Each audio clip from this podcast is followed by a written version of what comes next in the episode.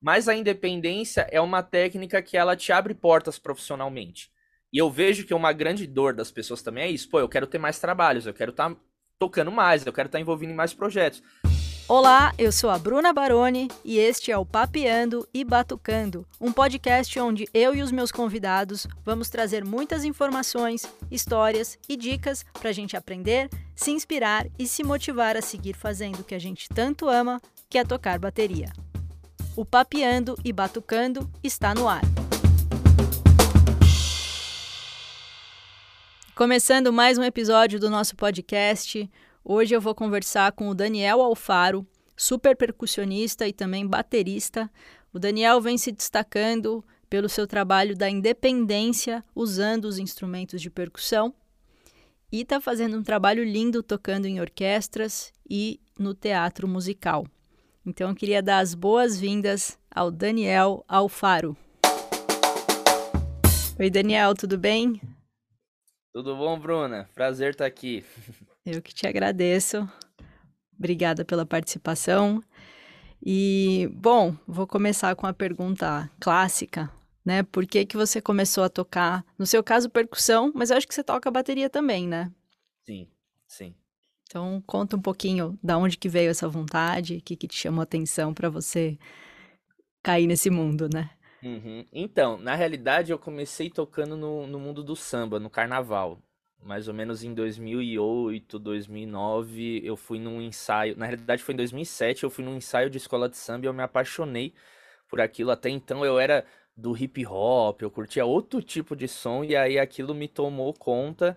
E aí, um ano depois, eu comecei a, a querer tocar em bateria de escola de samba. Comecei tocando repinique, depois eu fui por osmose, né? Aquela coisa da, da linguagem popular ali, oralidade total. Então você vai aprendendo um instrumento, aí vai para outro, vai para outro. Então eu comecei a, a, tocar e a querer a tocar por conta dessa influência do carnaval. Isso eu tinha mais ou menos uns 10, 11 anos. E aí eu não parei mais. Aí dali eu comecei a fazer meus primeiros trabalhos com escola de samba. E aí eu falei, pô, dá pra ganhar um dinheiro com isso, que legal, eu tô tocando aqui e tal, eu quero ser músico, né? Mal sabia onde tava me metendo, achando que era simples, né? E aí eu fui me desenvolvendo, enfim, mas foi a partir daí, do carnaval, que eu comecei a tocar. Que legal. E como que você começou a estudar a partir daí? Sim. Então, aí, a partir desses trabalhos que eu comecei a ver que, pô, eu conseguiria trabalhar com música, tocando em eventos, festas, casamentos, tudo Aquela famosa família, né? Chegar em casa falar, gente, então, quero começar a trabalhar com música, tudo. E meus pais, eles sempre me incentivaram muito. Assim, pelo contrário de muitas histórias que eu conheço de colegas que os pais não, não aprovaram, não tava junto. Então, eles me incentivavam, tá, mas beleza. E aí, quanto que um músico ganha? Não precisa estudar, precisa estudar, como é que é? Porque até então eu não estudava música, né? Eu tocava na escola de samba, mas não era um estudo, era ali, tocando, enfim. Então eles me incentivaram a fazer isso e na época que eu, eu tava no ensino médio, eu tinha um colega meu que ele estudou na ULM, ele fez clarinete popular lá. E aí ele comentou da escola e aí ele comentou que eu teria que fazer prova, tinha coisa de partitura, até então eu não tinha nenhum contato com isso. E aí ele me deu um livro que era tipo de, sei lá, eu acho que era do primeiro ciclo de iniciação à musicalização, tipo aquelas exercício que a, a, a, mínima, tipo, é, uma, é um bonequinho falando: Oi, hoje vamos estudar a colcheia, sabe? Esses livros bem.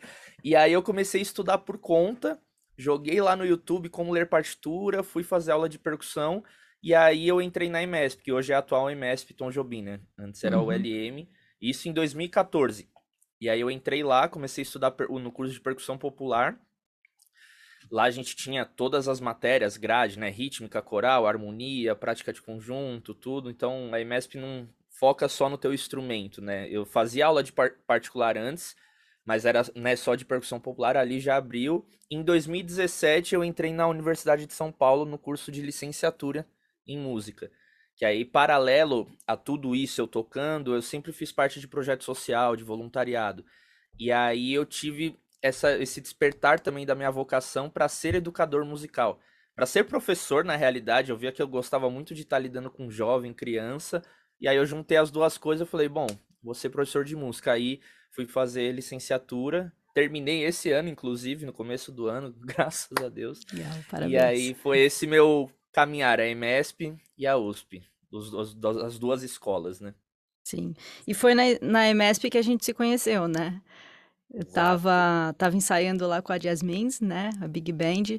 E você tava assistindo, tirando umas fotos até, né? Eu acho que eu tenho essas fotos em algum lugar. Eu preciso procurar até. Sim. E você até pediu licença para ficar lá atrás da bateria, né? Para pegar uns ângulos diferentes. E, e, foi ali que eu te conheci, conheci seu trabalho, né? Comecei a acompanhar a partir de então. E você. É, a gente parou até para conversar um pouquinho de musical. Você estava fazendo alguma coisa, né? Uhum. Então, fala Sim. um pouquinho desses trabalhos que você toca em orquestra, toca em musical. Então, fala um pouquinho desses trabalhos que você faz. Sim, naquela época, se eu não me engano, eu acho que era 2018. Porque foi bem uma época que eu tava começando a colocar mais a minha GoPro pra rua, de filmar, de fazer essas coisas. E eu queria também, tanto fazer uns estudos pessoais. Eu falei, meu, aqui na MSP rola som direto, eu vou começar a gravar e também até ajudar meus colegas que nunca conseguiam gravar, ou era aquele celular na estante, né, da partitura, assim, saia tudo cagado. Eu falei, não, vou dar aquela uhum. famosa moral lá de ajudar. Então, nessa época, eu tinha, eu tava fazendo meu primeiro musical, assim, na realidade não foi um musical de temporada, aquela coisa que a gente conhece de quinta a domingo. Foi na realidade uma sessão, só que era de um musical que era o Cargas d'Água, um musical de bolso. Era um musical autoral, é um musical autoral do Vitor Rocha. E aí eu conheci um colega meu que estava no cursinho, e aí ele me indicou, a gente fez esse show, aí a partir de então, porque eu queria, sempre quis, eu tinha essa vontade de tocar em musical.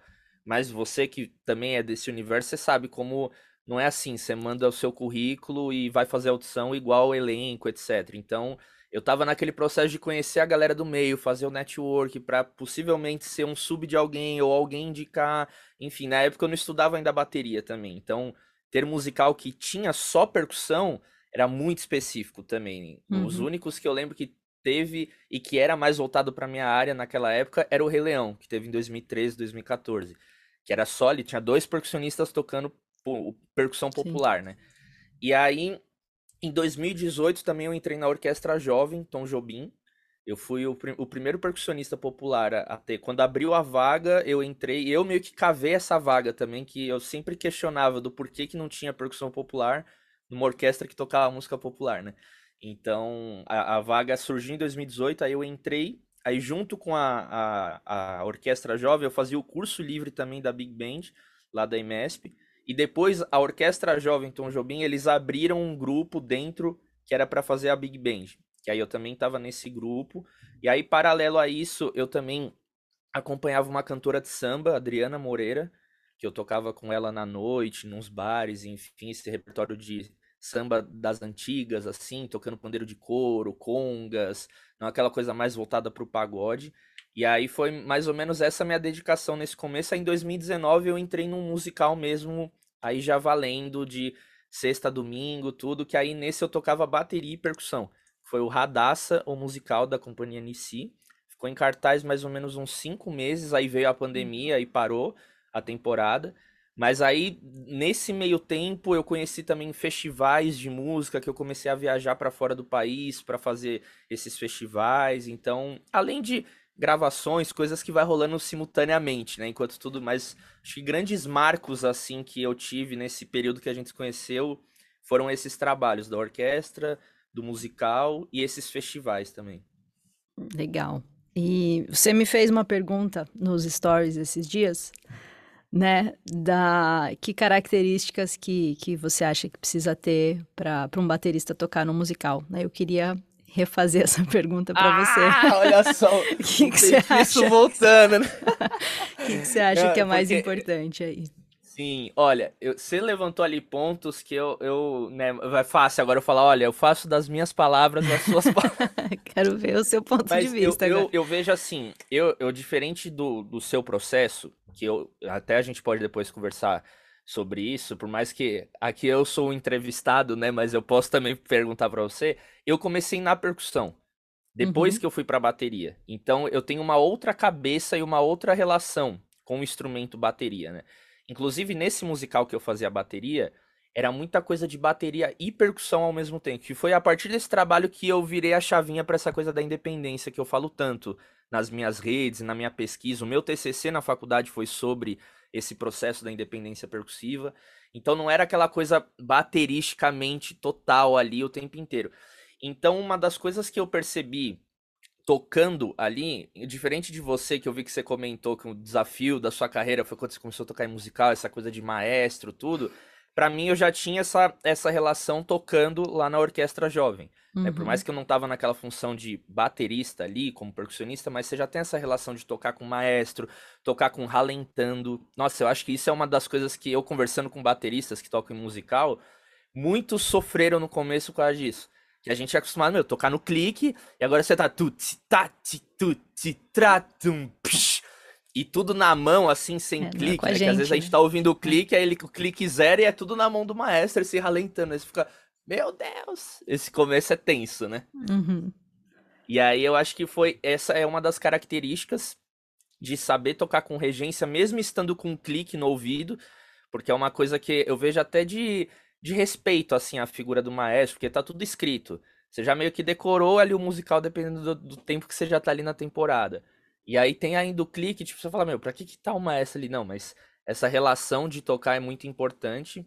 A questão também, eu acho que de, de equalização, de dinâmica, assim, é uma coisa que tem muito em musical. Então isso te uhum. força a você trabalhar essas nuances de você tá tocando piano, aí você vai para um forte, aí você vai para um mezzo forte. Então você entender no seu instrumento essas diferenças de dinâmica e como lá eu tava fazendo percussão, bateria, então eu tinha um número que eu tocava derbaque, bumbo, caixa e prato.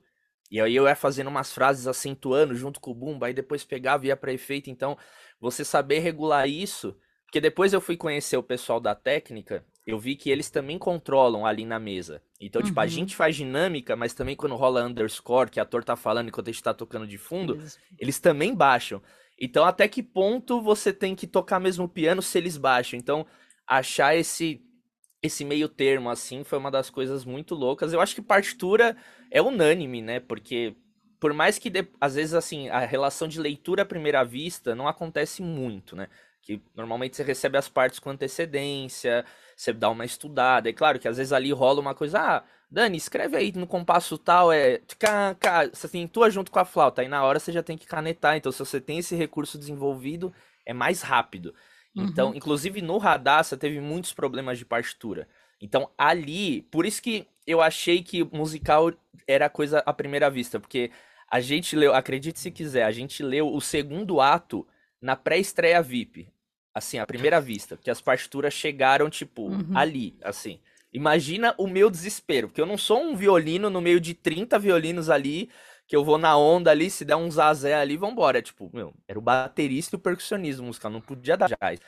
E aí, meu, foi, nossa, várias coisas escritas de um jeito muito errado, porque foi tudo meio que atropelado. O compositor terminou a música muito tarde, aí o cara que fez o arranjo, que era o maestro, conseguiu fazer muito tarde, aí não deu tempo para fazer a editoração direitinho, então ele pegou já do MIDI, já jogou no Sibelius, então muita coisa o Sibelius leu. Pra você ter uma noção, tinha uma parte que era um rolo de prato, Tipo, uma mínima ali que você põe o rolo e. Só que o programa entendeu que aquilo era tipo uma septina. Aí eu olhei aquilo ali e falei, tá porra, septina no prato, como assim? Nada a ver. E aí depois eu fui ouvir o MIDI, aí eu, nossa, eu saí canetando um monte de coisa. Então a partitura é uma habilidade que a gente precisa ter, acredito que muito bem desenvolvida, porque por mais que não tenha leitura à primeira vista, às vezes você não recebe com tanta antecedência. Vão ter trabalhos que, por exemplo, eu vou fazer logo logo que é um trabalho de baterista ensaiador, que aí é tipo, pega ali é. e vai ter que resolver. Você não vai, a gente ainda não recebeu as coisas com antecedência, então eu já tô sentindo que vai ser essa fogueira, mas tipo, hoje não é mais fogueira para mim porque eu tenho contato com isso. Acho que outra habilidade também é saber pro baterista tocar um pouco de percussão que eu vejo que em alguns musicais, na realidade, na maioria, quando não tem percussão, o batera vai tocar ali Glock. Eu não sei se você já tocou Glock no seu set. Eu já vi que tem triângulo, bloco, um monte de coisa. Às vezes uhum. bongo que você tem que tocar com as mãos, conga.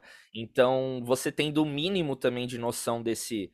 Saiba que você às vezes vai fazer essa função de percussionista e o percussionista às vezes vai fazer a função de um baterista, que às vezes vai ter um número que você tem que tocar ali, um bumbo, caixa e chimbal você saber o mínimo ali, você já já resolve. Então, eu acho que a ecleticidade também de gêneros, eu acho que é uma questão também muito legal de você estar tá ligado nos repertórios de musicais, assim, de você ouvir. Eu tenho muito essa prática, assim, porque eu curto mesmo, tipo, o, o gênero, o teatro musical. Eu ouço os álbuns, eu tô sempre em contato com isso. Então você acaba entendendo um pouco dessa linguagem. Né? Não é só chegar ali, ah, eu vou tocar e acabou, né? Por mais que às vezes a gente cai nessa zona de conforto, mas você conhecer da linguagem, né? Igual eu te chamo para tocar samba, você vai estudar um pouco, um pouco não, né? Você vai estar tá em contato ali com aquela linguagem, tudo. Então, às vezes a gente fala só de pontos técnicos, né? Saber ler partitura, precisão rítmica, etc. Mas eu acho que essa questão da linguagem também de musical, porque ela é bem específica baseado em cada musical, obviamente, mas uhum. tem uma coisa ali por trás, né? Que não é todo baterista, não é todo percussionista que toca em musical e que vai ali dar conta disso. Eu acho que um ponto que a gente também não fala é a questão do foco, também para terminar, porque a gente faz de quinta a domingo a mesma peça, sábado e domingo duas sessões. A gente tem que ter muita atenção, muito foco, uma disciplina, tipo, porque é muito fácil a gente, ah, a gente já meio que decorou, só olha ali de guia, mas, meu, um deslize, assim, porque é tudo ao vivo, pode acontecer uma tragédia. E nesse musical agora que eu tô, na Utopia, eu toco algumas coisas eletrônicas na SPDSX da Holland. Então, Erra imagina, um botão ali. esquece de trocar a cena, é. ou toca o pad errado, era pra ser um tambor e sai um trovão, ferrou, entendeu? Então eu acho que a gente precisa desenvolver essa, essa questão muito do foco, porque é um trabalho muito difícil, assim, de você ficar ali duas horas sozinho, não pode mexer em celular, num escuro e fica ali. E mais do atenção, vamos lá, prepara e você. Sabe, é, é complicado, assim, uhum. não é, eu acho que não é para todo mundo. Eu conheço alguns colegas que fizeram uma vez e falam, velho, eu não faço nunca mais. não dá. Enfim. E é parece é fácil, né? Parece fácil você fazer todo dia a mesma coisa, né? Uhum. E, e se você né, entra no automático, né? Muita coisa pode acontecer e muita coisa depende da gente, né? É o que você falou, sim, sim. A, a, bateria você não disfarça os erros, né? Porque não dá para falar que não foi você. E muita coisa depende, né? Às vezes de uma deixa nossa, de uma deixa do, do outro instrumento, enfim. Né? Às vezes é um. Eu até estava falando com, com o Lu isso aqui. Às vezes é um plim que você não deu, não acendeu a luz, que era deixa de um para entrar, que era deixa do outro cenário para sair e por aí vai, né? E vai virando uma bola de neve. é, não é, um... só, não é só a gente que anota as deixas, né? Ah, aqui no A entra cordas. Exato. Todo mundo, tipo, ah, aqui rola um triângulo. Aí eles colocam lá, triângulo. Se não rola esse triângulo, a galera nem tá contando o compasso, ela espera Exato. o triângulo. Caralho, não rolou o triângulo, onde é que estamos? Ai, meu Deus. é, é louco isso. É muito difícil mesmo. Legal.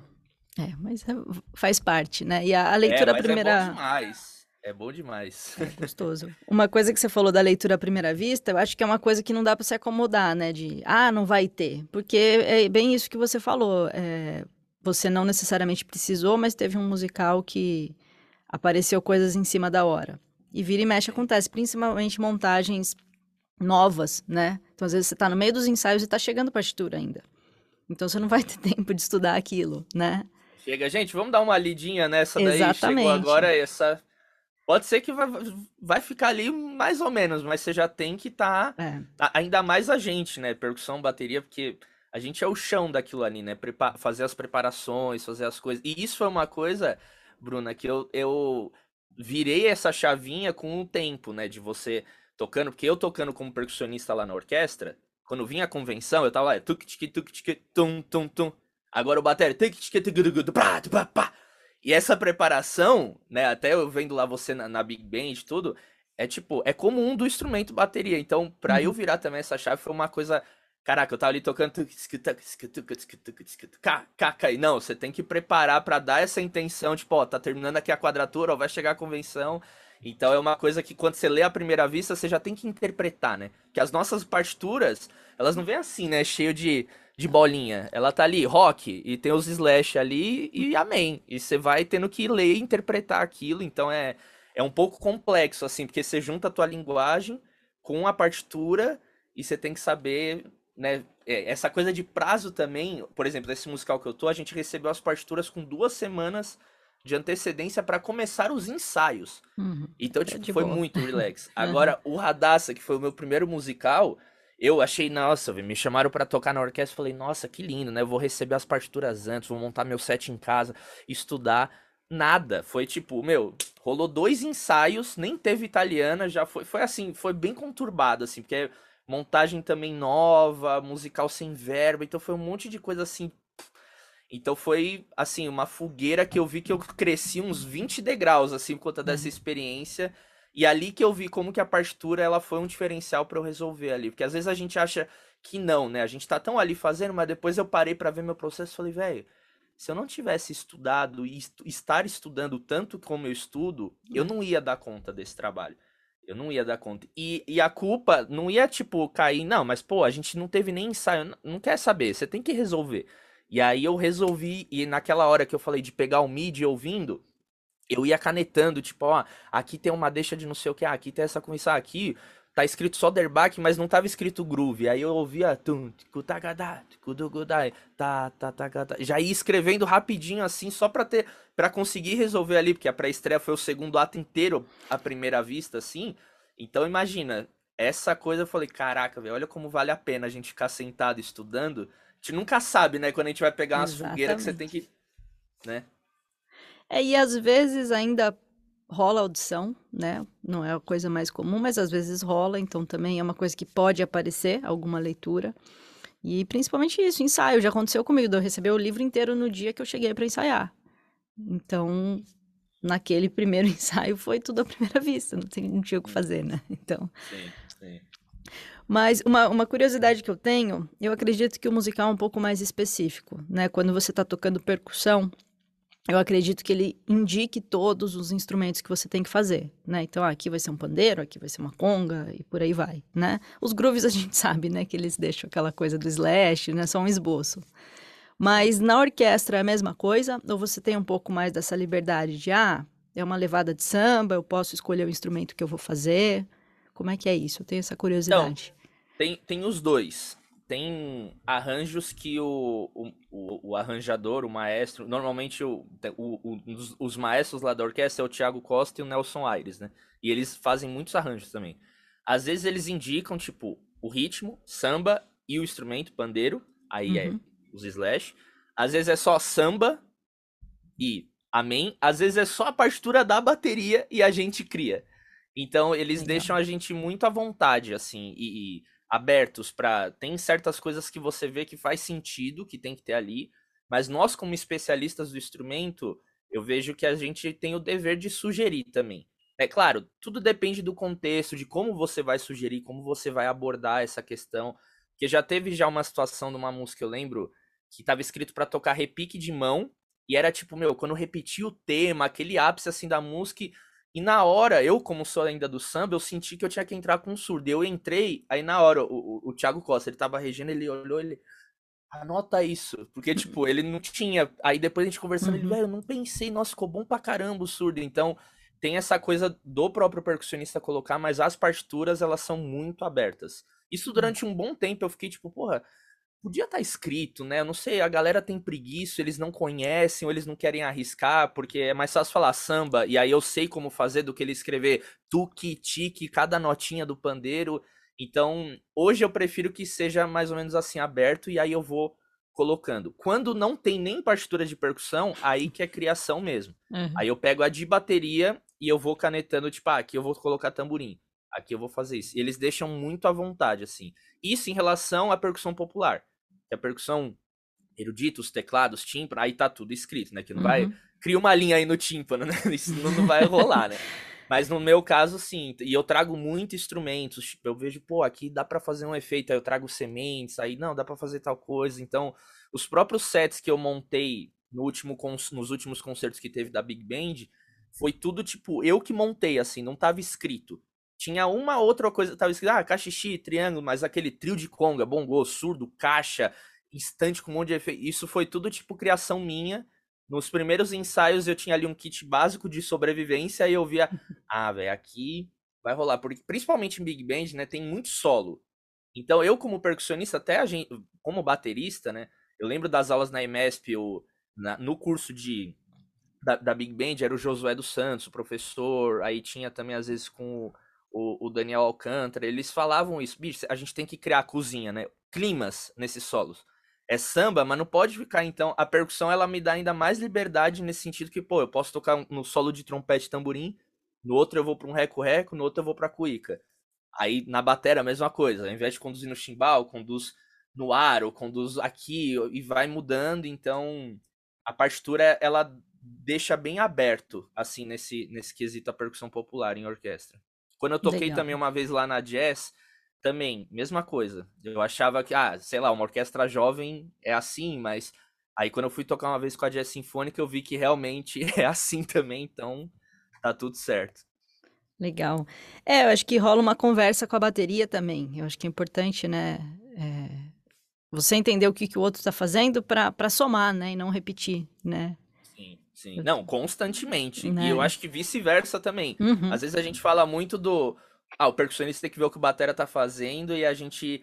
E eu acho que também tem que, tipo, inverter essa. O batera também tem que ver o que o percussa tá fazendo e, Com certeza. e nesse diálogo, né? Então. É, ainda mais que arranjos orquestrais, pode ser que a maior, pode ser que a maioria não, né? A maioria, pelo menos que eu já toquei, são longos, né? Então você tem que saber criar esses climas, essas tessituras, mas eu vejo que a bateria eles escrevem mais essas sugestões de climas e, e coisas para você poder criar, assim. Aí a gente é uma coisa mais totalmente aberta. Aí acaba que a gente tem que estar tá, que, que a bateria tá fazendo? E aí a gente vai fazendo. E os arranjos que nem tem escrita para percussão, eu tenho que ouvir completamente o que a bateria tá fazendo. Uhum. E, claro, se o, o cara fala, não, ó, eu deixei aqui só uma referência, cria aí. Agora, quando não tem mesmo partitura de percussão, tipo, não é para tocar, Tacit. e aí a gente tá tudo certo. Mas é isso, esse diálogo ele tem que rolar muito, porque até na, o, o seu comportamento, né? Uhum. Tipo, como você toca, tipo, em musical, em orquestra, cada contexto ele vai te exigir um comportamento diferente, né? Então você tem que sacar, às vezes, isso muito rápido e, pô, beleza, aqui tá rolando um groove. Eu sei que daria para encaixar um tamborim lá na orquestra, mas, meu, se não tá escrito nada, tá tacit, meu, é porque tem alguma coisa que tá acontecendo que aí depois quando você vai ver no arranjo, putz, essa hora tá rolando um BG ali dos sopros, tem tanta informação ali rolando que é melhor mesmo você ficar quieto, sabe? Porque uhum. não vai rolar. Se você colocar alguma coisa, vai dar jazz. Eu lembro uma vez um arranjo que a gente tava tocando Roda Viva, do Chico. Roda Mundo, Roda... E era o meu primeiro ano na orquestra. E o primeiro concerto também que a gente tava fazendo. E aí tinha um trecho que retomava, que era tipo uma... Era, tinha um coral que tava cantando com a gente. Era o coral, cordas e tamborim. Roda mundo, roda gigante. Só que rolava uma ralentada. E nesse começo que eu comecei a suar frio, todo ensaio. E aí eu fui entender, até depois conversando com o Vinícius Barros, isso que é o percussionista da Jazz Sinfônica, que o tamborim a gente costuma roda mundo, roda colocar no contra, né? Uhum. E esse contratempo ele não ajudava tanto os cantores como as cordas. Então eu sentia que eu tinha que vir mais Inverter, mais né? chão, sabe? Menos va... e, é, e fazendo menos, va... menos, vari... menos variações é bom demais. Menos variações, sabe? Uhum. De ficar floreando, fazendo é, tipo, meu, maquininha, como se fosse. É, Bruna, conta aí pra gente no chimbal enquanto uhum. eles estão fazendo. É isso, você fica ali como se fosse um metrônomo. E aí eu percebi, olha isso que louco, velho. Não é porque tamborim, é teleco-teco, é contratempo. Vai ter situações que, por mais que a música, tipo, ela não faz. Roda mundo. Não, é roda mundo, roda. Você já tem essa intenção de começar no conto, mas naquele contexto você tem que. Então, essas, esses pequenos detalhes que quando a gente vê de fora, a gente fala, ah, não, dá para colocar tamborinha, dá pra. Mas esse comportamento tem que, tem que mudar um pouco, assim, a própria regência, enfim. Então, esse diálogo não só com a bateria, eu diria, eu acho que com os outros instrumentos de você sacar o que, que tá rolando e aí você às vezes tirar, às vezes colocar mais, enfim. Uhum. Ajudar, né? Só ajudar é. os outros do que. Exato. Sempre bom. Né? Atrapalhar, né? é. Exato. E você falou um pouquinho mais cedo, um pouco por cima desse, desse método que você criou, né? Trabalhando bastante a independência. E até eu ia te perguntar se veio a ideia da, da bateria, porque muita coisa que eu vejo você tocando nos vídeos, nas coisas que você fala, lembra muito, né? Você usa muitos pés, vai somando ali os instrumentos. Então fala, conta pra gente um pouquinho como que você começou a fazer esse trabalho, esses estudos todos, e fala um pouco desse, desse método que você criou também. Sim. Então, esse, esse despertar com a independência, como eu falei, ele veio por conta do musical, do Radassa, uhum. que eu vi que eu ia estar tá fazendo as duas coisas. Eu sempre estudei bateria, mas nunca toquei mesmo de verdade, assim, né? Eu, eu gostava muito de estudar samba na bateria, por vir do samba, então eu ficava ali estudando semicolcheia, aquela técnica do Douglas, enfim, ficava estudando tal, eu curtia muito. E aí, quando eu vi que eu ia ter que tocar aquelas duas coisas, percussão, bateria, eu vi já as partituras, eu falei, bom, eu consigo desenrolar aqui, mas eu, como sou uma pessoa que eu gosto muito de estudar, eu sou muito organizado nesse sentido, assim, de estudar, de fazer as coisas, tem o cronograma tal. Eu falei, bom, deixa eu ver se tem algum material, algum método, algum livro que fala sobre isso de percuteria, de independência tal, e não tinha nada. No máximo é que era o que tinha era algumas coisas de percussão múltipla, que aí é mais voltado para música contemporânea de percussão, aquelas peças que tocam num setup gigante, uhum. mas não era ensinando como estudar, como tocar. Então eu tive meio que me virar. Só que eu, naquela época, eu não parei para analisar o que eu tava fazendo. Eu fui meio que sobrevivência, né? Fazendo e vendo. E aí, 2020 veio a pandemia, eu comecei a fazer. Todos os dias eu montava um setup diferente aqui no meu estúdio e eu começava a tocar, a criar coisas completamente do zero. E depois eu comecei a, tipo, a, os métodos normalmente eles surgem depois, né? Ele não vem, vamos criar um método. E, uhum. Não, você analisa o teu processo e aí eu comecei a perceber alguns padrões. Tanto nas minhas montagens de setup, tipo coisas básicas. Ah, eu gosto que as conduções, os ostinatos ficam mais com a mão, mão direita. E aqui na esquerda eu gosto de fazer outras coisas. Eu percebi que no meu setup sempre tinha que ter. Eu gostava muito de instrumento grave. E aí eu comecei também a sentir essa necessidade de colocar os meus quatro membros para tocar. Coisa que a gente na percussão não faz muito. A gente estuda muito mão. No máximo aqui você tá marcando o, o tempo no pé. E eu comecei a querer tirar um pouco disso para trazer mais recurso ainda para minha musicalidade. Então, eu comecei a perceber esses padrões que eles vieram dessas minhas criações e algumas pessoas elas começaram a querer ter aula comigo de independência porque viam os meus vídeos. Então, isso é uma coisa muito legal que a rede social proporciona também, né? Tipo, você tá ali colocando o seu trabalho e a pessoa, pô, eu quero aprender a fazer isso. Uhum. Então, eu, eu, tive que didatizar esse meu processo ainda mais. Então, peraí, vamos lá. Se eu vou estudar uma, uma independência com agogô e cachixi, o que que eu preciso fazer para poder tocar esses dois instrumentos? Que eu já vou pegar aqui, eu já vou sair tocando e mas ah, e alguém que nunca tocou isso, o que que eu preciso fazer? E aí eu comecei a criar pilares dessa metodologia, que eu chamo de MIP, Método de Independência Percussiva, que depois culminou num curso que eu tenho, aí a gente pode falar disso depois, mas veio daí, dessa questão de didatizar o meu processo que eu já tinha de criações com a independência, e também eu vi que era um recurso que tanto já me abria portas, mas vendo de percussionistas que eu tinha como referência, era um recurso que, tipo, Sabe o que, que o baterista precisa ter tocando música, a gente falou? Eu vejo que o percussionista, em muitos trabalhos, ele vai ser colocado numa situação que ele tem que tocar mais de um instrumento ao mesmo tempo. Pensando só a percussão, sem pensar uhum. esse questão de percuteria e tal. Então, você vai ter numa música, você vai ter que tocar o cachixi com a gogô, numa que você vai tocar conga com ganzá, uma meia-lua com outra coisa. Então, eu percebendo isso tanto nos meus trabalhos como nos outros, eu falei, pô, tá aí uma coisa que eu vejo que é, é pouco explorado, é pouco estudado, é muito tipo, cada um tem o seu processo e cada um vai desenvolvendo as suas coisas. E eu falei, bom, eu preciso tentar encontrar uma maneira de falar desse tema, porque uhum. às vezes a gente fica muito preso, tipo, ah, nessas coisas, não, eu preciso ler partitura, preciso, vai estudar teoria musical, precisa aprender os instrumentos, vai estudar. E falando da percussão é uma infinidade, né? Dá pra ver aqui tem milhões de instrumentos que a gente precisa estudar, técnica, linguagem, improvisação. Mas a independência é uma técnica que ela te abre portas profissionalmente. E eu vejo que uma grande dor das pessoas também é isso. Pô, eu quero ter mais trabalhos, eu quero estar tá tocando mais, eu quero estar tá envolvido em mais projetos. E, querendo ou não, nas bandas, é, é, o mesmo reflexo de musical. Por conta da falta de verba, sintetiza tudo na figura de uma pessoa só. Então, o percussionista, ele tem que fazer o papel, às vezes, de dois, três percussionistas. São poucas bandas que viajam com três, quatro percussionistas. Sei lá, a banda da Ivete Sangalo, Carlinhos Brown, são poucas. O resto é um cara, uma pessoa, uma mulher, se vira, toca aí.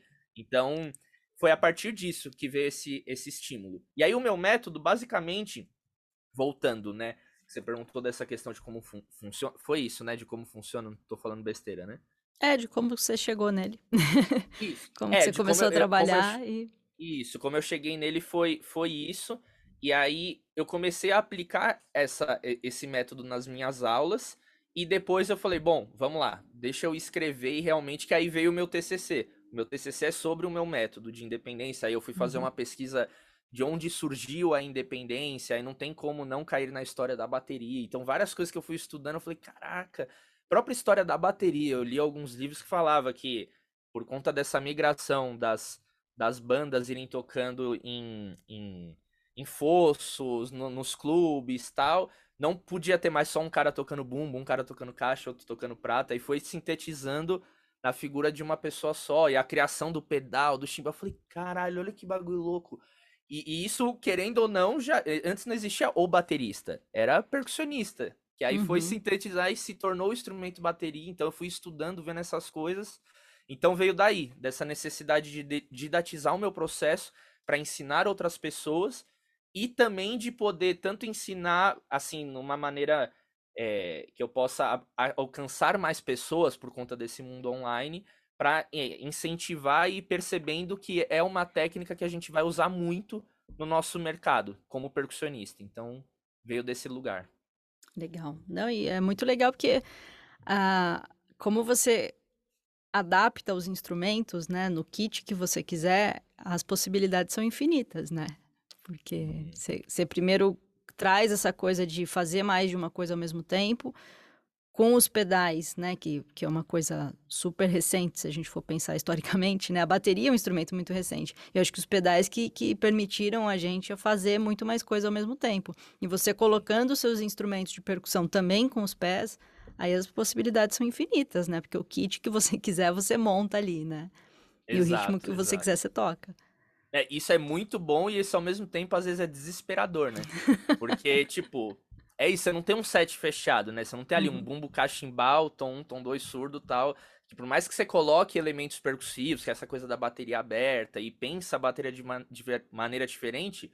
Tipo, hoje eu tô tocando com um derbaque, um djembe, um cobel no pé. Amanhã eu tô tocando com uma conga, um carrom e um cheque. Tipo, você fica meio que louco, assim. Eu, eu, eu acabei dando uma pirada, assim, porque eu fiquei Todo dia eu tava criando um setup diferente. Assim, até no meu Instagram, se você rolar lá para baixo, que eu posto muita coisa, tem lá estudos de independência. E todo dia era um setup diferente. E eu me forçava a criar com os quatro membros ideias diferentes. Então, isso é muito lindo, assim, da percussão, dessa diversidade. E é inclusive o que acontece com todos os trabalhos da gente monta um setup baseado no repertório, baseado em, claro, em outros fatores, na instrumentação que você vai estar tá te acompanhando e tal.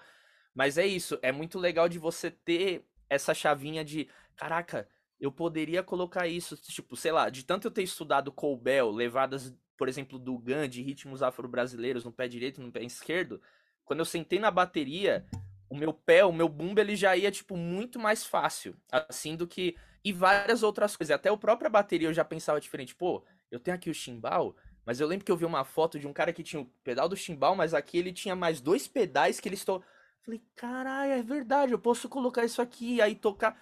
Então, tipo, a influência da percussão ela me ajudou muito depois quando eu fui pra bateria. E também a própria maneira de como estudar a independência, né? De entender essa coordenação. Então, pô, aqui eu tô fazendo um ostinato, tim, tididim, tididim, tididim.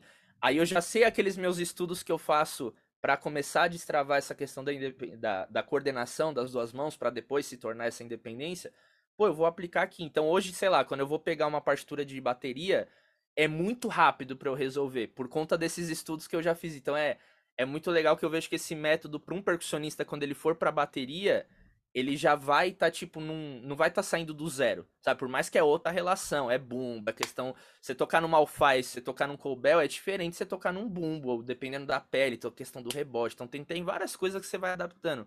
Mas a parte mecânica do corpo em si, você já está aquecido, você já está em jogo. Eu acho que uma, um grande diferencial também é essa questão de usar os pés. Assim, é. a gente, putz, sempre fica ali parado. Eu falei, meu, caraca, eu podia colocar isso, eu podia colocar aquilo. Agora que eu tô entrando ainda nesse mundo dos eletrônicos, que eu posso colocar qualquer som que eu quiser no meu pé, tipo, num pedal, é bizarro. Aí, eu, aí é você fica assim, ó, meu Deus do céu. É, são muitas possibilidades. Aí é infinito ao quadrado. É pé e mão, né? Você dispara o som que você bem entender, né? E aí. Exato, exato. E é, é o que eu vejo assim, te vendo tocar essas coisas, muita coisa aproxima, né? Fica muito parecido com a ideia de como a gente trabalha na bateria, mas eu acho que a grande dificuldade são os instrumentos diferentes, porque são técnicas diferentes. Né? A gente com a baqueta, por mais que você tenha falado do, dos rebotes e tal, que muda, é um pouco mais parecido, né? Você tá com as baquetas na mão e cada hora tocando numa coisa, né? Agora uhum. você tá trabalhando com um pandeiro, um cachixi, uma conga, é, é outra técnica, né? São movimentos é. diferentes, né? Tipo, é, é, tudo muito diferente. Por mais que às vezes a rítmica é a mesma, uhum. foi uma das coisas que eu comecei a sacar nos próprios bateristas que eu tava, assim, sempre em contato. Sei lá, ele tá conduzindo aqui no chimbal. Aí ele ia pro ride. Aí ele às vezes ia pro aro. Então eu pensei, ah, ele tá pegando a mesma rítmica, só que ele tá passando para instrumento diferente e já dá uma outra cara. Ou ele vai uhum. pro Colbel conduzir. Então eu falei, putz, eu poderia fazer isso também na percussão. Então eu tô estudando, sei lá, aqui, essa levada do Ijexá. Eu posso pegar essa essa rítmica e eu colocar num ride. Ou num outro instrumento. É. Então eu comecei a perceber esse, esses padrões que, tipo, bateristas fazem. Até inclusive, depois a gente pode falar do meu do meu podcast. Inclusive, logo, logo você vai estar tá lá também. Já joguei spoiler. E aí, Obrigada. eu falei com o Celso, Celso de Almeida, né? Uhum. E aí, uhum. ele falando, ele, pô, super. Nossa, esse cara é, é uma lindeza de ser humano. Ele falando, pô, Daniel, eu não tenho muito essa coisa de independência, não, viu? Eu estudo alguns padrões e eu vou brincando. E aí ele colocou aquele eu uso um tamborim e dois, e dois colbels, que ele uhum. pensa o agogô. E ele não conduz o agogô. Ele conduz tudo em semicolcheia, só que ele vai. Só que ele vai passando. Então é aquela mesma rítmica, aquela mesma técnica, aquele mesmo padrão, só que ele vai passeando. Então, quando eu pensei, eu descobri, descobri, né? Eu saquei essa ideia, eu coloquei, ficava muito mais fácil de eu, de eu fazer essas coisas na percussão. Mas realmente, tipo, tinha sete que eu montava que uma mão eu deixava mais para tocar tambor de mão e a outra com baqueta para conduzir. Só que você fica um pouco limitado, que aí se você quiser mudar, você tem alguns instrumentos que não vai soar se você tocar com a mão.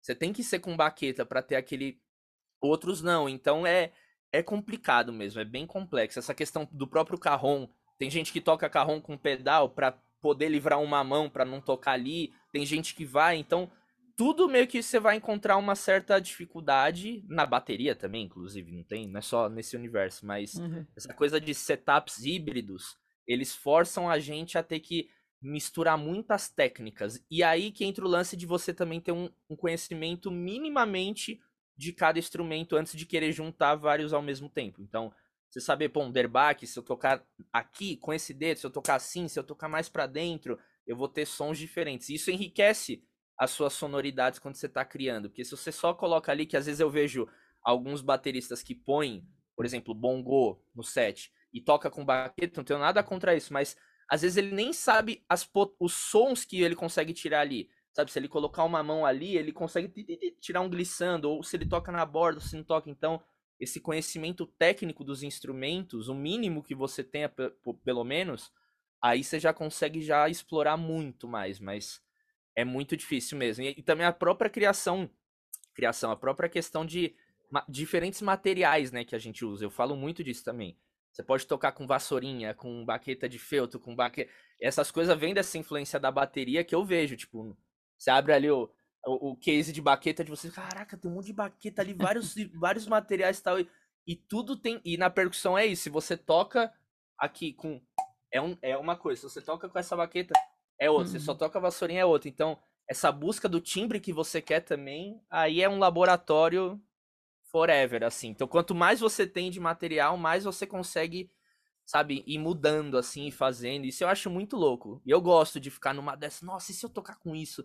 E se eu tocar com aquilo tal? Então, isso vai me deixando com um repertório de, tipo, eu olhar, putz, eu sei que. Teve até uma vez que eu tava. Cadê? Deixa eu ver onde é que tá a vassourinha. Teve uma vez que eu tava gravando aqui no, no meu. Aqui. No, meu, no meu estúdio.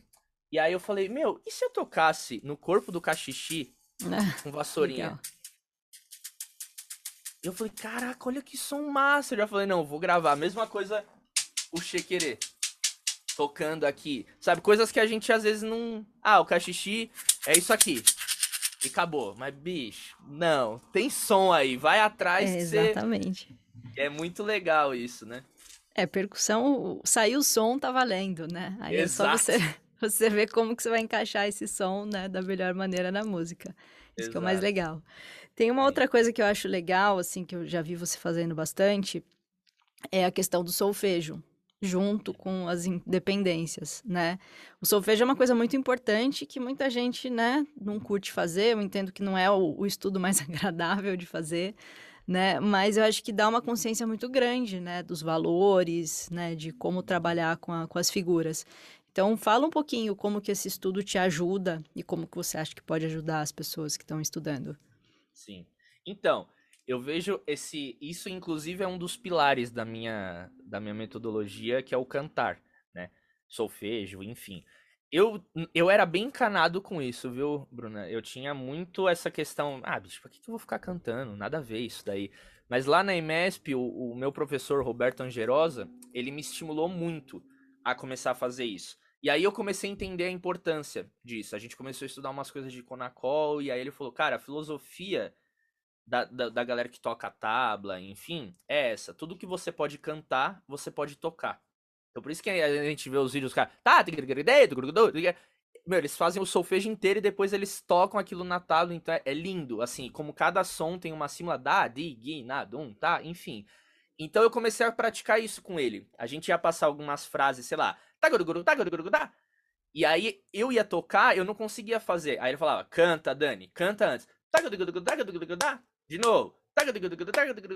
E tenta colocar esse tá. Esse tá é o slap, o tugudu é o grave. Coloca já, tipo, exatamente como você quer interpretar. Eu, ah, eu comecei a sacar isso, que a voz você poderia, tipo, esse.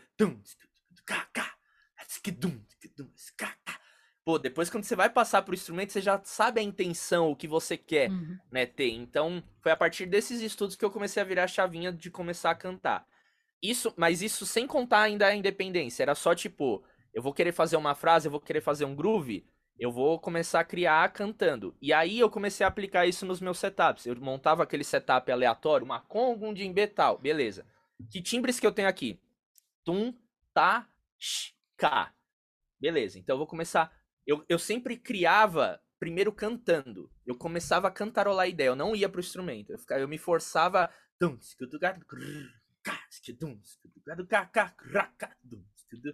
E ficava cantarolando fazendo isso. Tive muita influência, obviamente, não tem como falar de Naná Vasconcelos, né? Que para mim é a maior referência nessa questão de, de cantar, como ele fazia essa, é, essa conexão do instrumento com a voz, né? Com o birimbau, enfim. Então eu começava a fazer isso, e aí eu percebi, depois, durante os meus estudos de independência, que se eu cantasse uma das linhas que eu queria sobrepor enquanto eu tocava uma outra, isso dava certo, me ajudava. E era louco que eu conseguia cantar enquanto eu tava tocando a outra, aí quando eu ia tocar não dava certo. Eu caraca, bicho, por quê? Aí depois, estudando um, um pouco e conversando com outros, outros, percussionistas, falaram que tem essa questão do própria da, da região, quando você tá cantando, tá falando, é uma região do cérebro, quando você tá tocando é outra. Então, você sabe dessa dessa de, de, dessa questão? Você já ouviu falar nisso? Da ou, região ou do cérebro, não. Isso é novo. É, eu já ouvi. A, a, minha namorada, ela também é fono. E ela estudou um hum. pouco de neurociência e ela já me falou isso tal. Enfim.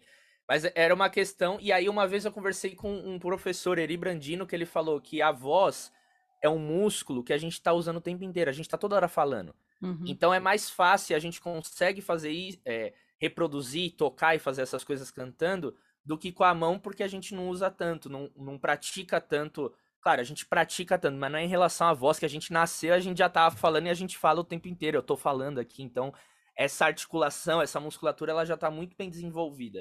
Eu falei, caraca, faz sentido. Então eu comecei a aplicar isso.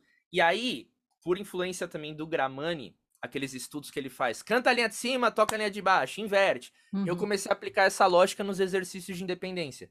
Então, até a gente pode fazer um aqui rápido que eu sempre dou de exemplo. Eu vou querer juntar uma levada do atabaque Lé no Ijexá, pá, pá, pum, pá, pá, pum, pá, e a levada do agogô, tiri, tum, tudum, titi, tum, tum.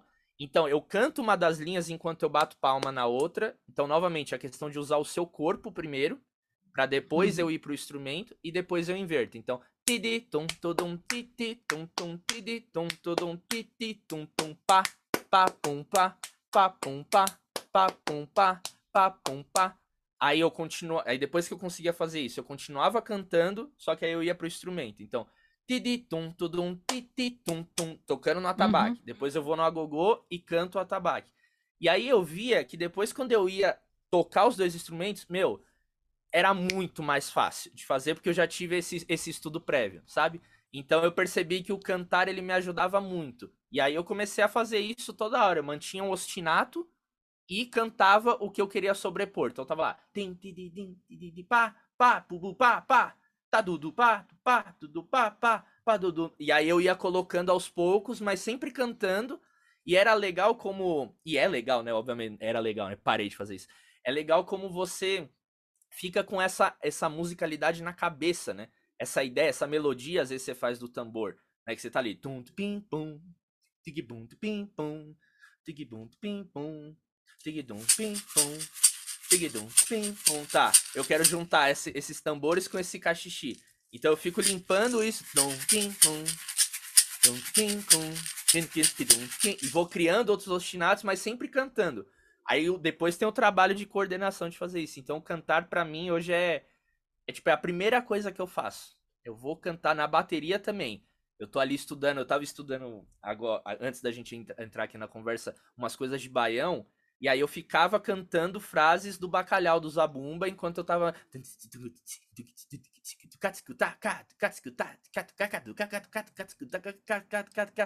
E tudo cantando enquanto eu tava fazendo isso e a minha mão aqui parada.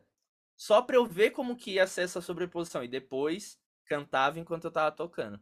E isso tem muito na bateria também, né? Eu já vi vários métodos, enfim. Até se você quiser complementar essa minha resposta. É, eu comecei, assim, o primeiro contato que eu tive com o solfejo foi com o clássico Pozzoli, né? E aí é. foi é, era aquele estudo maçante, né? Porque eu não via o porquê, né? pelo menos na época, não, não entendia por que, que tinha que fazer aquilo, né? Mas beleza, fui, tava fazendo curso de teoria, né? Fui lá na escola da Vera até que tinha o curso, e foi o primeiro contato que eu tive com o solfejo. Eu já li um monte de coisa. Então, assim, a, a, aquelas leituras não eram o problema. Era super tranquilo. Só que as durações era outra história, né? Você cantar a duração. Né? Exato. Né? Eu lembro que é, eu já tinha estudado, sei lá, os 150 solos com Giba. Aí eu cheguei lá e, e, a primeira série do Pozzoli não saía na voz, porque né, as durações não estavam na minha cabeça. Muito tá, louco isso, né? Tá, tá. Tudo curto. É, não tá, tá, exatamente. Era tudo curto.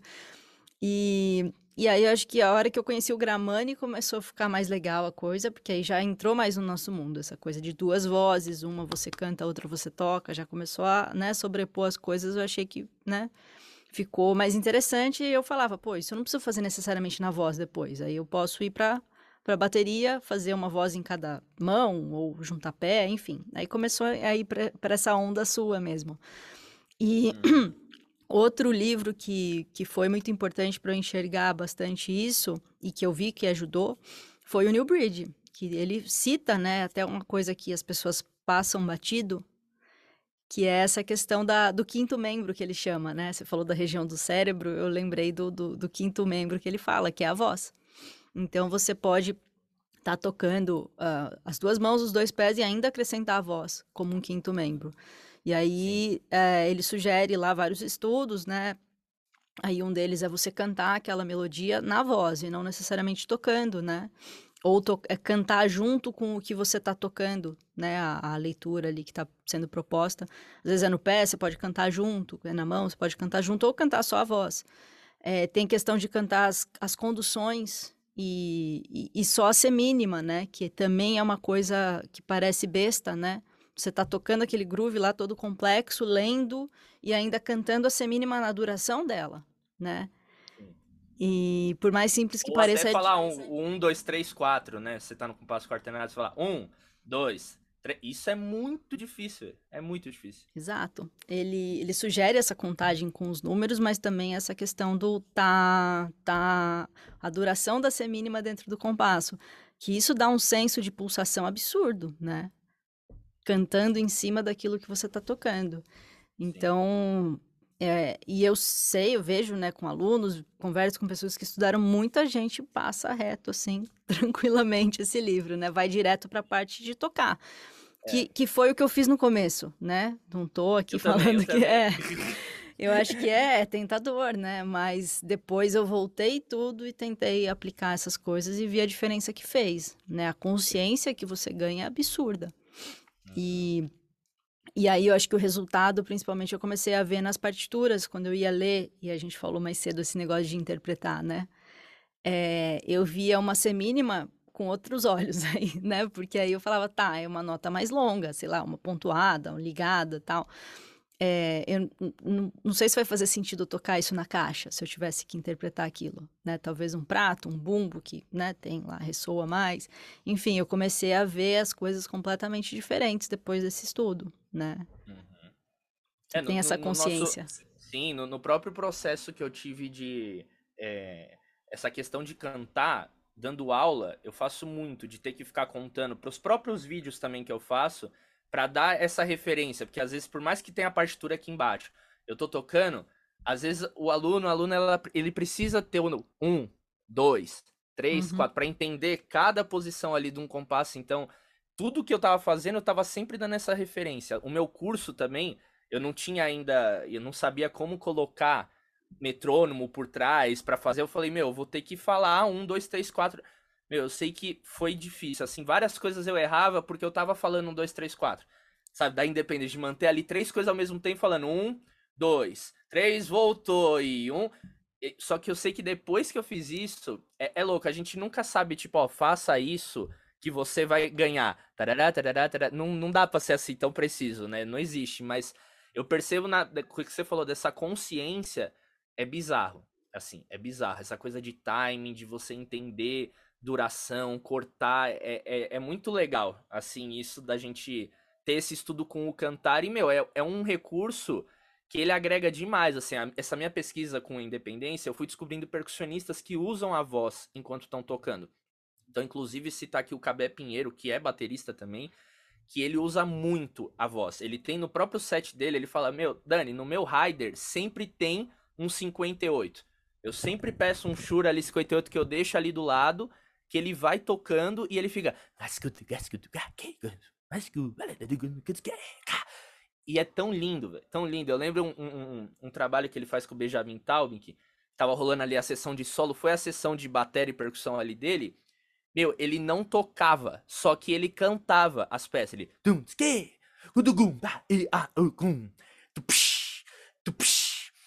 Meu, você ficava hipnotizado de lindo, assim, que você espera solo de batera, ele começar e ele cantando. E, meu, com a voz você consegue ter muita nuance, né? Você consegue ter, assim, um floreio. E era lindo de ver. Então, e isso é um baita diferencial dele. Ele tocando ali com os quatro membros, ele ainda usa a voz pra tá tocando samba. Meu, isso é um puta molho, é muito legal. Então, a gente usar a voz não apenas para auxiliar o nosso estudo, né, uhum. ali da parte mecânica de entender, mas também da própria performance. É um instrumento que a gente pode usar. Alguns bateristas fazem segunda voz, cantam, mas a gente também usar como efeito percussivo, baterístico ali de timbre, isso é muito legal. E você quer passar alguma dica, assim, para quem quer começar a, oh, a fazer sim, esse estudo, né? Mais simples, sim. enfim. Eu acho que a primeira coisa seria você traduzir grooves e ideias que você faz no seu instrumento, seja você baterista, você percussionista. Então, sei lá, se eu tenho aqui um cachixi, eu estou fazendo um baião. Você tentar reproduzir realmente o que esse som, tipo, ah, tipo, tentar achar, não que vai ter uma nota aqui exata, é um dó isso daqui, mas você tentar colar nesse timbre e você ir fazendo essa referência. Primeiro, traduzindo um groove que você tenha. Então você pode ficar brincando de intercalar, faz dois compassos do groove com o instrumento e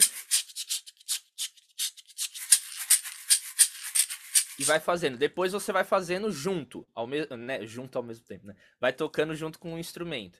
Em questão da independência, é isso. Escolhe dois instrumentos que você queira juntar escolhe uma levada básica de cada um desses instrumentos. E aí, enquanto você toca um, você canta o outro. e depois você inverte. Se o instrumento que você, esses dois que você escolheu, você conseguir reproduzir no seu corpo, é melhor ainda, porque você traz essa consciência rítmica primeiro para cá. É porque a gente às vezes não fala muito dessa relação do corpo, do tocador, né? Eu li o mestrado do Ari Colares, que inclusive estava na minha banca, ele fala muito disso, do tocador, o, o, corpo do tocador de samba, o corpo do sambista. Então o cara não tá tocando samba assim. Ele tá tocando samba assim, as manifestações culturais no geral tá muito ligado à dança, ao corpo e à música. Então, às vezes a gente foca tanto na música levada, ah, não sei o que, e esquece que o corpo ajuda, sei lá, essa coisa do corpo ajuda completamente você tocar uma alfaia no maracatu ou um pandeiro no samba. E a gente precisa conhecer isso. Então, fazer essa, essa relação, esse estudo com o corpo também ajuda. Então, cantar em relação à independência, nesse caso, ajuda nisso. E também na própria criação, quando você tiver, como eu falei que eu faço do meu processo. Você criar, deixar ali um membro ou dois em ostinato, e o terceiro você vai cantando ou uma progressão rítmica de semínima, colcheia, tercina, semicolcheia, ou alguns grupos rítmicos, ou você pegar um pozole da vida e você cantar, solfejar ele antes de você tocar, e essa questão mesmo de você cantar a ideia do groove que você quer juntar. Então eu fiz lá,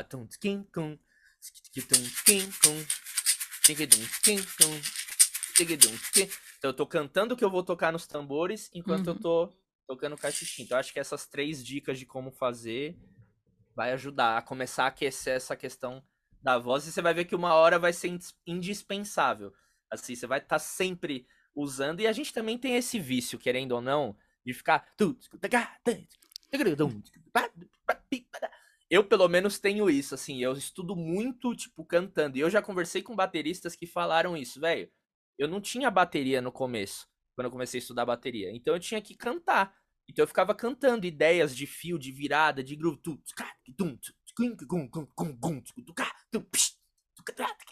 E isso já é um baita estudo. A gente acha que é brincadeira, mas você já consegue trabalhar a espacialidade, o timbre, enfim. Então é. O cantar só tem a agregar na nossa vida. É, e uma coisa que eu ia falar em relação a isso, que aí você não tem desculpa, você pode estudar em qualquer lugar, né? Você Exatamente. está cantando, aí você quer estudar independência usando uma palma, pronto, né? Você não precisa com a desculpa de, ah, tô sem a bateria, não sei o que, você Já consegue, foi. né? A bateria, é. percussão. O Gramani, ele é. incentiva é. isso total, ele não fala pra você tocar instrumento, é voz e corpo. Então você pode fazer isso a hora que você quiser. Depois você adapta, você vê o que faz sentido, mas é isso. Legal. E fala pra gente como as pessoas podem te encontrar, é, também saber mais do seu curso. Sim, maravilha. Ó, jogar lá Daniel Alfaro no Instagram, underline Daniel Alfaro. Você vai achar lá o meu perfil no Instagram, onde eu posto diariamente conteúdos voltados para a independência, tanto de, tanto de performance como também esse lado mais educacional para desenvolver essa técnica. Meu canal do YouTube também, Daniel Alfaro. Tem vídeos lá também mais longos, né? No formato para YouTube. Vídeos também das minhas apresentações em orquestra, big band, teatro, festivais, em coral, enfim. O, o, Facebook também tem minha página lá, oficial também. Oficial, né? O que chique. É a página também de a, artista, né? No Facebook também, Daniel Alfaro. Eu tenho um canal no Telegram, que eu também mando às vezes alguns PDFs de materiais que eu desenvolvo, que eu estudo, áudios de reflexões, insights que eu tenho na cabeça, tipo, faço um output lá também no, no Telegram. E eu tenho um podcast que dá no ar, que inclusive tô fazendo aqui ó, ao vivo. Você está super convidada para estar lá comigo. Vai ser um maior prazer também da gente conversar lá. Se chama Independência Cast, que eu converso com percussionistas nessa na primeira temporada. Agora eu tô falando também com bateristas sobre esse processo da independência na bateria, na percussão, questão de setup, questão de estudos, de coordenação, enfim. Então você vai encontrar tanto no meu canal do YouTube o vídeo, assim na íntegra de eu conversando, como no Spotify, se você jogar lá Independência Cash, você vai achar. E tá lá, já, já estamos já no. É, já 45 episódios já. Essa semana saiu agora com o Kleber Almeida. Eu não sei quando esse episódio vai sair. Mas vai lá, tem bastante gente legal que já passou por lá, aprendendo bastante. E sobre o meu curso, o MIP, Método de Independência Percussiva, a gente vai abrir turma agora em maio. Então a gente vai abrindo e fechando, porque tem um acompanhamento que eu faço com os alunos de tirar dúvida. Então não dá para ser uma coisa que, se você querer procurar agora, você vai achar. Uhum. E é um portal que já tem mais de 180 aulas sobre independência. E como é um assunto infinito, como a gente estava falando antes, ele é atualizado todos os meses, basicamente. Porque como eu estou sempre pesquisando esse tema, sempre estudando, eu estou sempre gravando coisas e colocando lá. Então, não é aquele curso que você vai assistir cinco aulas e beleza, entendi o que é campo harmônico, valeu o curso. Não, é realmente um portal que você tem acesso durante um ano, que você pode ir ali consumindo os conteúdos e já tem mais de 180 aulas, que é a metod... funda... os fundamentos da, da independência, da minha metodologia, é a aplicação da independência em ritmos específicos, Ijexá, samba, barra vento, etc. Um módulo sobre criação de setup, como que você vai desenvolver o seu setup, criar e montar, análises de independência, tem módulos lá para aprender a ler teoria musical e várias outras coisas que tá entrando que eu tô estudando e gravando e colocando lá. Então fica ligado nas minhas páginas que eu vou estar tá divulgando quando a gente for abrir a próxima turma. E é isso. Esse aí que é, é são aí, né, é nesses lugares que você pode me encontrar, é bastante Legal. lugar acessível para a gente se encontrar. É, muito material bom, inclusive. Parabéns aí pelo trabalho. E você está tocando no musical, né? Você falou por cima aqui. É, onde na você está tocando? Na Utopia. Na Utopia. É um musical na Utopia, é um musical autoral brasileiro de Daniel Salve, um grande diretor aí também do meio de teatro, enfim. O diretor musical é o Diego Sales. E aí eu faço parte da orquestra, são aproximadamente 10 músicos. Eu toco percussão só nesse musical, só, né? Só toco percussão, né? já tá se acostumando a fazer mil coisas ao mesmo tempo. Mas teve alguns arranjos ali que eu coloquei umas independências, que eu falei, pô, maestro, podia ficar legal isso daqui. Não, toca, ficou legal tal. E aí o sub que, que trabalhe, que estude para fazer as coisas. E aí eu tô fazendo percussão lá, a gente tá em cartaz de sexta a domingo. É uma curta temporada, vai ficar até dia 29 de maio, a priori. Lá no Teatro B32, aquele teatro novo na Faria Lima, que tem uma baleia lá na frente, enfim. Então, vai lá de sexta é às 8 horas da noite, sábado é às 7 e domingo às 6 horas. Então, vai lá que tem bastante coisa legal. É um set também bem interessante que são duas congas, a SPDS, é, SPDSX e um, uma estante com dois pratos, carrilhão, triângulo, cachixi, ganzal, umas coisas mais miudezas assim. E na SPD tem de tudo, né? Porque, enfim, o musical tem muita coisa eletrônica, né? Então tem ah, muita legal. coisa que eu disparo lá eletrônico, instrumentos também. Toco Glockenspiel no, ali no pad, enfim, toco umas nove notas ali, bombo sinfônico, tem um monte de coisa, então é um musical que é bem legal, estão super convidados também para você que está assistindo a gente. Quero ir, ir também, vou tentar ir. Você também, exatamente. então, Daniel, eu queria te agradecer pela participação aqui. Passou muita coisa legal, muita dica. Obrigada mesmo por estar aqui com a gente. Ah, obrigado você, Bruna, pelo espaço. Muito legal a gente estar tá fazendo esse contato. Logo, logo a gente migra e vai lá pro Independência Cast também, Com que certeza. aí eu que vou entrevistar ela, ela que vai falar mais, ela tá quietinha e tem muito assunto também para compartilhar. Mas obrigado pelo espaço, pelo convite, espero que tenha somado, agregado aí com, com o programa que você está fazendo, que por, de certa maneira eu já me sinto honrado por estar nesse hall, hall aí de convidados aí. Enfim, muito legal e obrigado. Estamos aí precisando, é só falar e estamos juntos. Com certeza. Obrigada a você. Então essa foi a minha conversa com o Daniel Alfaro. É muito bom, né, poder conversar com essas pessoas tão interessadas, dedicadas, sempre buscando novas possibilidades. E mais do que isso, muito legal poder ver ele querendo passar isso adiante, né? Ele formalizou todos esses exercícios, esses estudos em um método e também ele está com um movimento muito legal aí nas redes sociais, né? Muitos vídeos interessantes, muitas dicas valiosas. Então vale a pena poder acompanhar. E aqui também ele trouxe várias dicas, né, que você pode colocar em prática agora mesmo, né? Acabando aqui esse episódio, você já pode sair e colocar em prática, né? Ele deu várias ideias desses estudos de independência. A gente falou agora mais no final sobre o solfejo, que é uma coisa importantíssima, e ele trouxe várias ideias de como você pode colocar isso aí no seu dia a dia nos seus estudos. Então, terminando essa conversa, já pensa sobre isso, já começa a colocar em prática essas dicas muito valiosas que ele passou aqui. Então, eu espero que você tenha aproveitado esse nosso papo de hoje e a semana que vem eu estou de volta com mais um convidado. Então este foi o episódio de hoje. Se você gostou, deixe a sua avaliação e dependendo de onde você está ouvindo ou assistindo esse episódio, deixe a sua curtida, seu comentário e aproveita para me contar o que achou e o que mais ou quem mais você gostaria de ver por aqui. Também não deixe de compartilhar com seus amigos esse papo cheio de informações. Muito obrigada por ficar comigo até aqui e até o próximo episódio. Boa semana e bons batuques!